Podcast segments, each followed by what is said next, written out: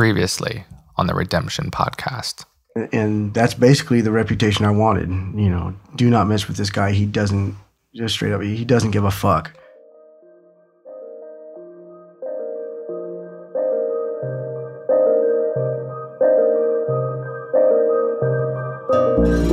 This is the Redemption Podcast, brought to you by Westwood Westwood.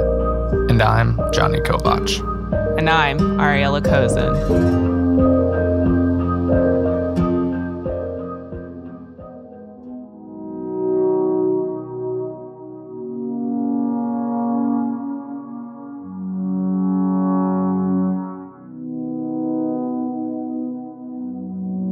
Jason never denied guilt when it came to murdering Charlene in 1993. He actually felt relief for his first nights in jail, but relief soon turned to a fight for survival. He was not only combating what clinical psychologist James Garbarino diagnosed as rejection sensitivity, he was now fighting other inmates under the watch of correctional officers that provoked these gladiator inspired battles.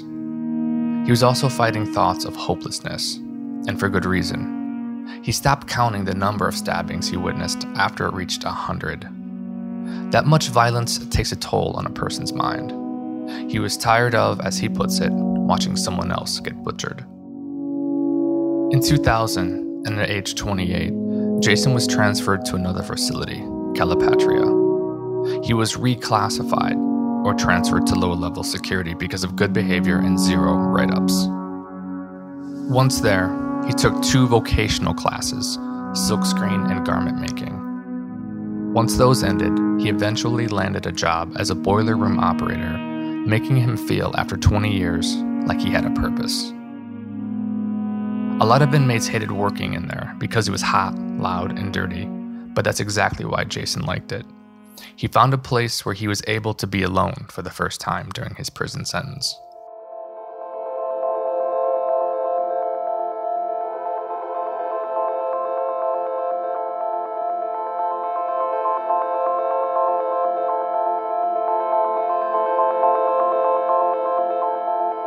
Would you say the job had a positive effect on you? One of the advantages was these other institutions, Tehachapi and Calipatria, had a lot of programs to offer. There was something to do with my time now. I was taking vocational classes, I was working, uh, I had something to look forward to. Um, and that was part of the change. The, the other part came from uh, while I was still in the shoe and realizing that uh, something had to change. Um, I started making a habit of uh, trying to find anything that was positive. Uh, I did a lot of reading in here. Didn't have a TV or anything, so I did a lot of reading.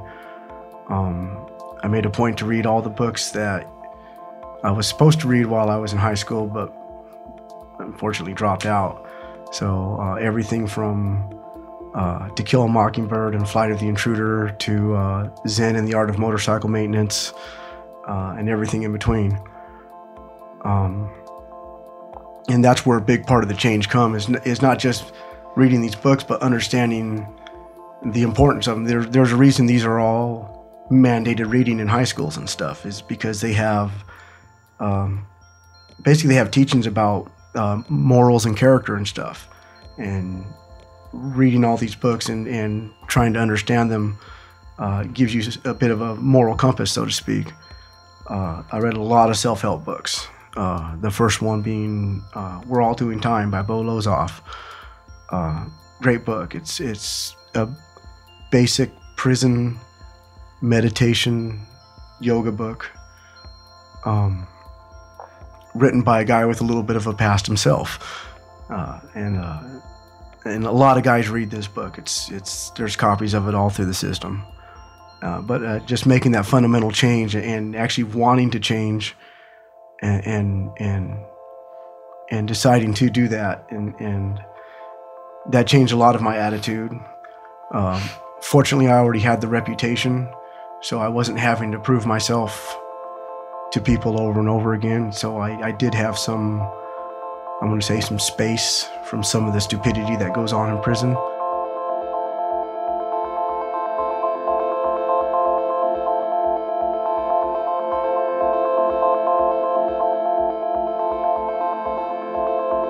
Often did you think of Charlene?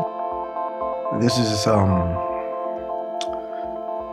this is a question that I get asked a lot. Uh, if I ever thought about Charlene and, and my crime and other stuff, and uh, I and I know this. I don't want to sound cliche, but the fact of the matter is, it's one of those things you think about every single day. Um, every day that I woke up in prison, I knew why I was there. Uh, and I thought about it. So, yeah, it's for someone not to think about that or pretty much every day, uh, not just me, but for anybody, whatever crime they were in, in there for, uh, being in that environment every day and not thinking about it, you'd have to be just uh, completely out of touch with reality. But yeah, it, it was it was something that myself and I know a lot of other guys uh, that I've talked to. It's one of those things that you think about every single day. What exactly were the thoughts? Were you thinking? Were they regrets or were they wishes? Like you wish that you hadn't have done that? That's a. Or was it more thinking about about her kids even? The thought process changed over time. I told you when I first went in, I was angry at everybody, including my victim. Um, as time progressed and I actually started realizing I needed to change and I started to make that change, uh, I did start thinking about uh, Charlene and her family and how it affected them uh, and how, how the impact that I had on, on people. Um, it, it, it, was an evolving process uh, of how I thought about things.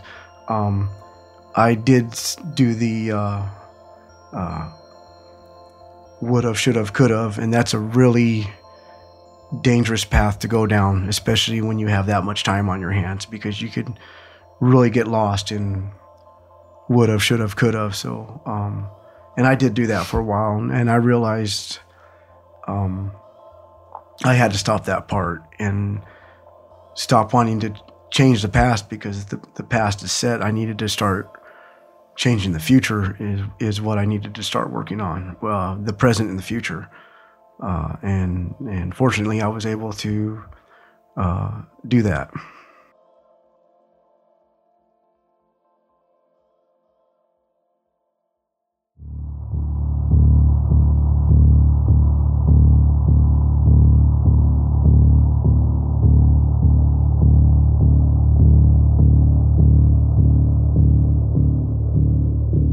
Even though Jason's attitude and settings changed, violence had a way of following him.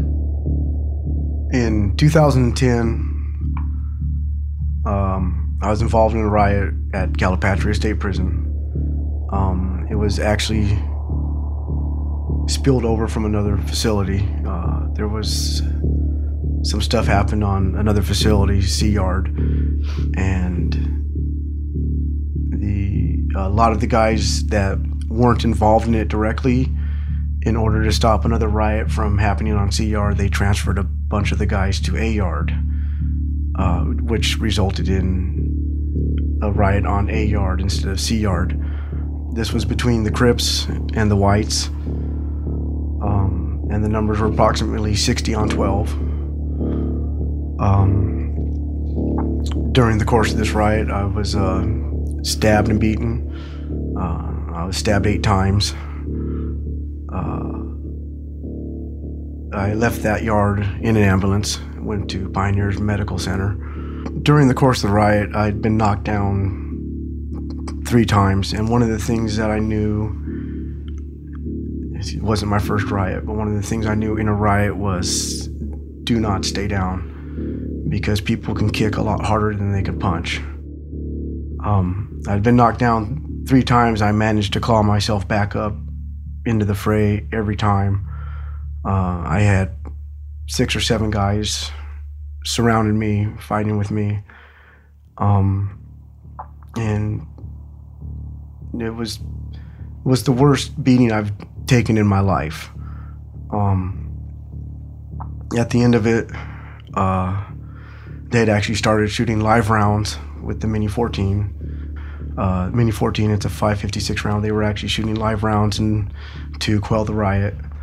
Um, but the last time I'd got knocked down, actually, it was the fourth, the fourth time I'd got knocked down, and I didn't think I was going to get back up from it. Um, uh,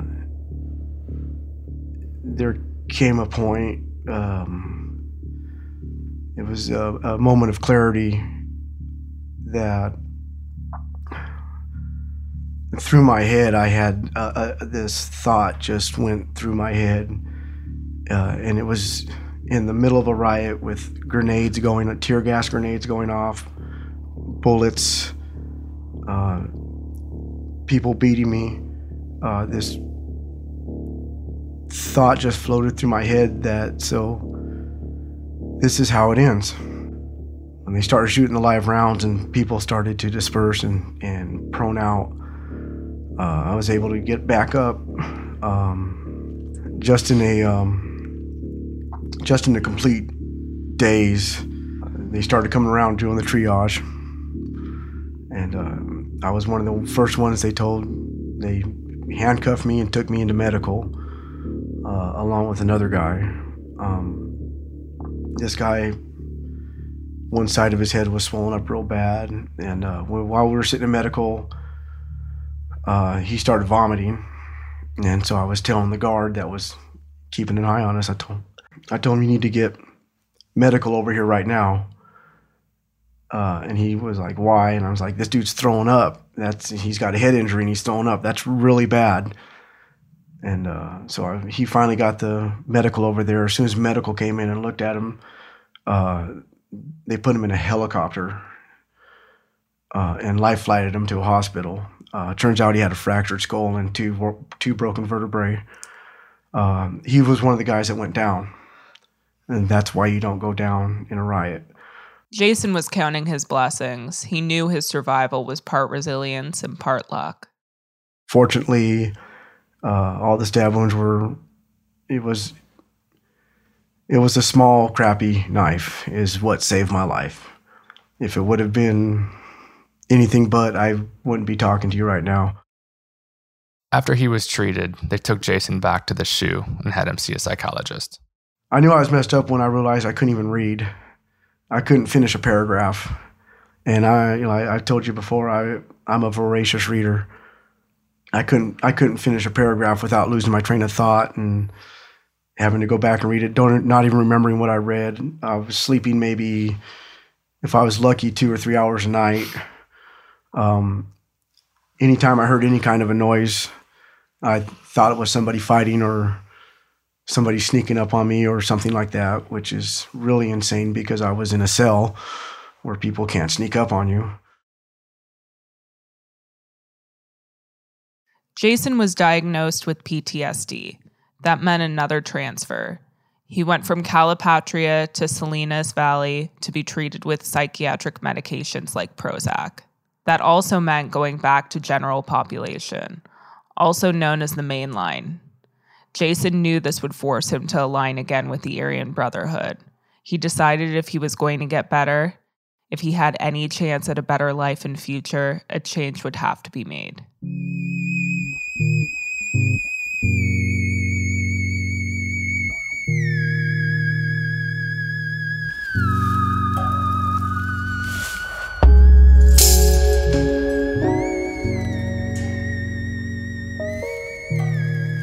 What made you decide that you were done with the main line? After 20 years on the main line, all of it level four, maximum security.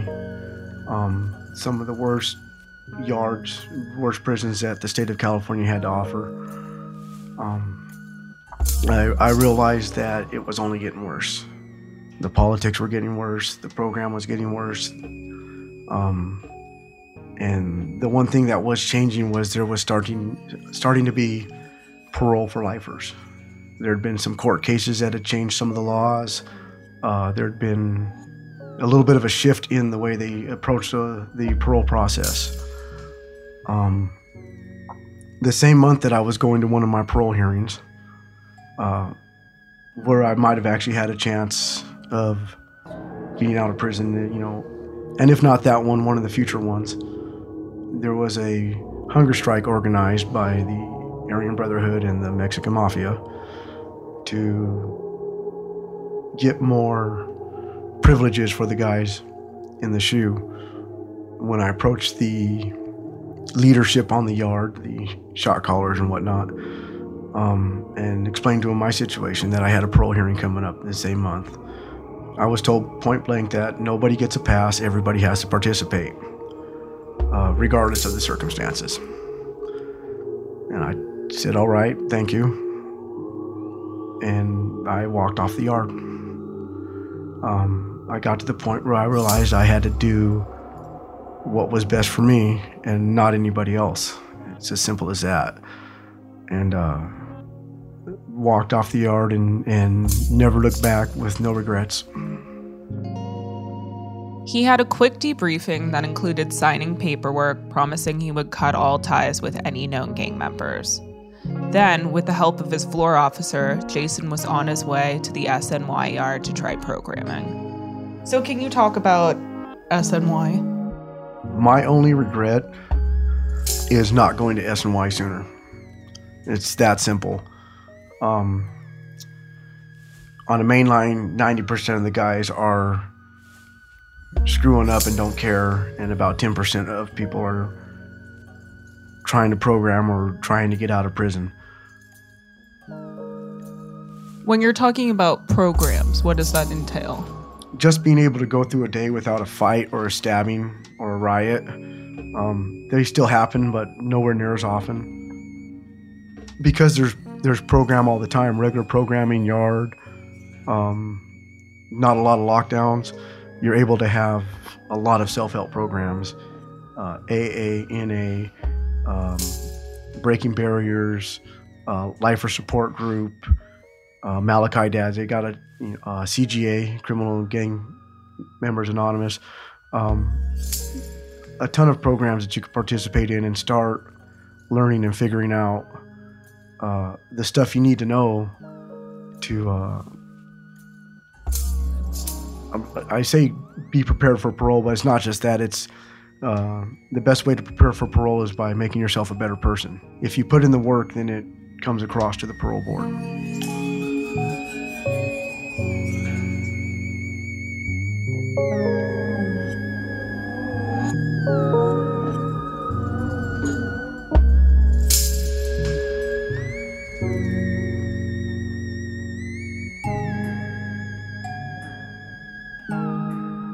We had the chance to talk to a man named Christian Pfeiffer who believes in the benefits of positive programming.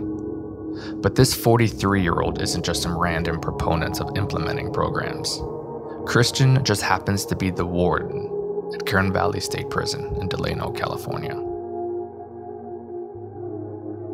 The, the implementation of programming yards is not, it's a, just basically a ground up way that we were dealing with our population. How could we identify where there was an issue on the facility and then taking action to ensure the population who wants to try and better themselves and wants to rehabilitate um, has that opportunity to do so.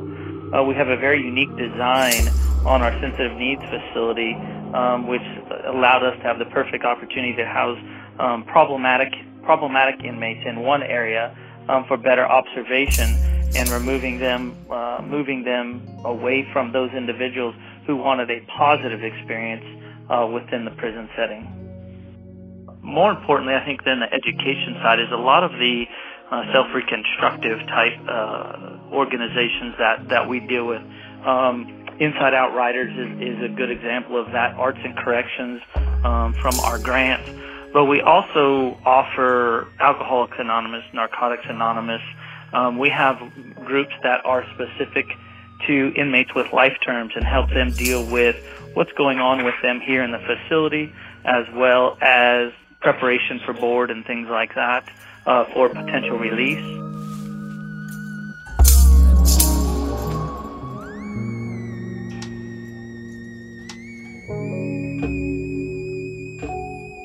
After getting the proper care, really for the first time in his life, Jason was one of those individuals who wanted to make positive changes. We wanted Jason to discuss his personal transformation. So, uh, going to SNY, I was able to actually put in to start seeing a regular psychologist on a regular basis. Um, I was part of the triple CMS program, which is clinical, uh, correctional clinical case management um, services. And uh, I was able to start seeing a psychologist every 90 days. Um, when I first started seeing the psychologist, and she saw that I was serious about talking about my past and dealing with my issues and, and trying to work on myself uh, I was actually bumped up to where I was seeing a psychologist once a month. Um, it made a lot of progress there. Jason no longer had an identity crisis. After 44 years, he could finally say he was comfortable in his own skin. And that came from doing something he had never been able to do before ask for help. And, and that's one of the big differences is being able to, to get the help from an actual psychologist on top of attending all the different groups. Just the whole spectrum of things that are available, that were available when I went to the SNY side, uh, made a huge difference in uh, the way I um, I saw myself and uh, really helped me to uh, understand what was going on, uh, not only around me but what was going on inside of me and and able to deal with I'm just going to say the demons from the past. Keeping that stuff inside for so long literally keeping stuff inside for decades holding dark secrets inside for decades uh, just it just co- compounds the problem but finally being able to open up and and talk to somebody about what I'd been through and and how it made me feel uh, was just a huge uh, weight off my shoulders. Even though Jason had been up for parole before, this time, his fourth time, felt different. He wrote out the story that led him to prison, suggested as an exercise by a psychologist. He presented the story known as his causative factors to the board. When you make a real honest effort to change, regardless of what it takes, it may take writing causative factors, it may take seeing a psychologist, it may take um, just maybe changing everything about you, whatever it takes to do it. When you honestly do it, it, it, it comes across.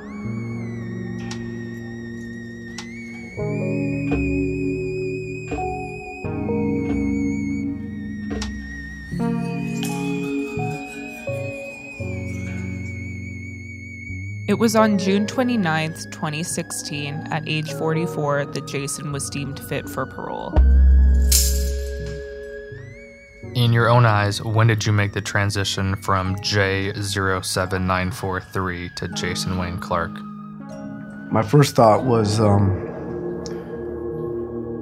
that I was no longer J07943 was on June 29th, 2016, the day I was found suitable for parole in reality, um,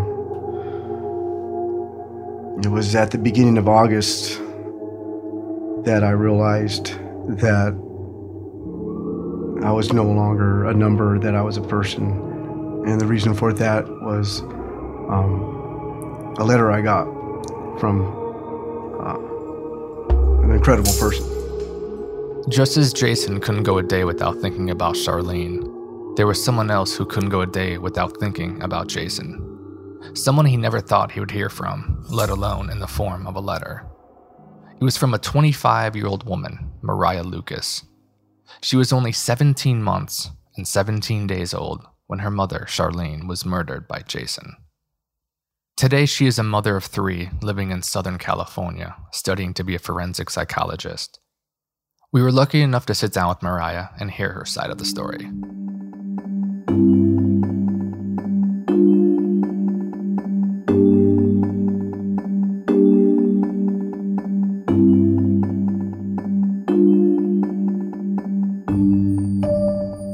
Why did you finally decide to reach out to Jason? So, the day before Thanksgiving, um, 2015, I got my wisdom teeth removed, and I ended up getting a secondary infection. So I was hospitalized for um, being septic, and um, I spent a week in there. I was intubated, sedated, like the whole shebang. Had multiple surgeries to remove it.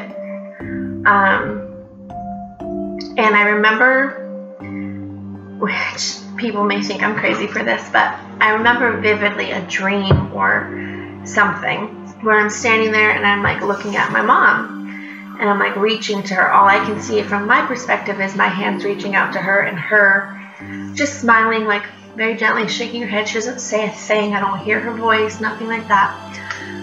But it, that was all. It, it was like a fraction of a second long. Um, but then I found out that they had lost my heartbeat for a little while during surgery. And every time they tried to take me off of the, um, the breathing tube, I would just crash. Um, and so after talking to the doctors there and telling them about that, they said that, you know, it's a lot of people believe that that would have been like a religious thing, you know, like a spiritual moment um, of your mom telling you, no, it's not your time. For some reason, like there was this little voice in the back of my head, like, you need to do something more with your life, you know, and then like randomly Jason came into my mind. Like I remember telling my husband, I'm like, I think I want to write Jason. Like I think I want to go see him. And um, he was like, "Well, do it. You know, what what can happen?" He turned you down, and uh, I just remember telling him who I was, and I wanted him to know that yeah, I had a crappy life for a little bit, you know, but I wasn't a bad person. Like I didn't allow the the events that took place after my mom's death to make me someone who I, I know I'm not. Those traumatic effects included memories of a drug addled father who abused and molested her and was seemingly always on the run from the cops. They lived in five different states by her sixth birthday. What did you want to accomplish by writing to Jason about your childhood? I think it comes down to um, wanting him to know that it's possible to go through some really shitty things and not be a shitty person. Um, and I knew in my heart that there was something that something that led him to do what he did. You don't just kill somebody just because. No matter what my family had said, no matter the stories that were told, you don't do what he did without something leading up to it. And so I knew in my heart that there was a reason that he, he did what he did. And so I didn't want him to spend his life in prison thinking that he had not been forgiven. So that was the last thing I wrote in there was, you know, I forgive you. And if nothing else, please forgive yourself.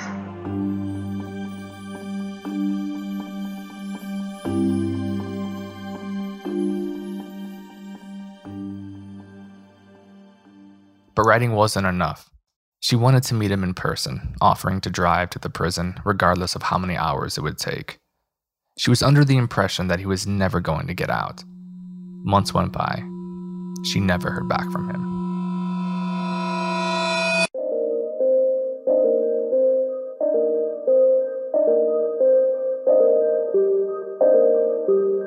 On the final episode of the Redemption Podcast.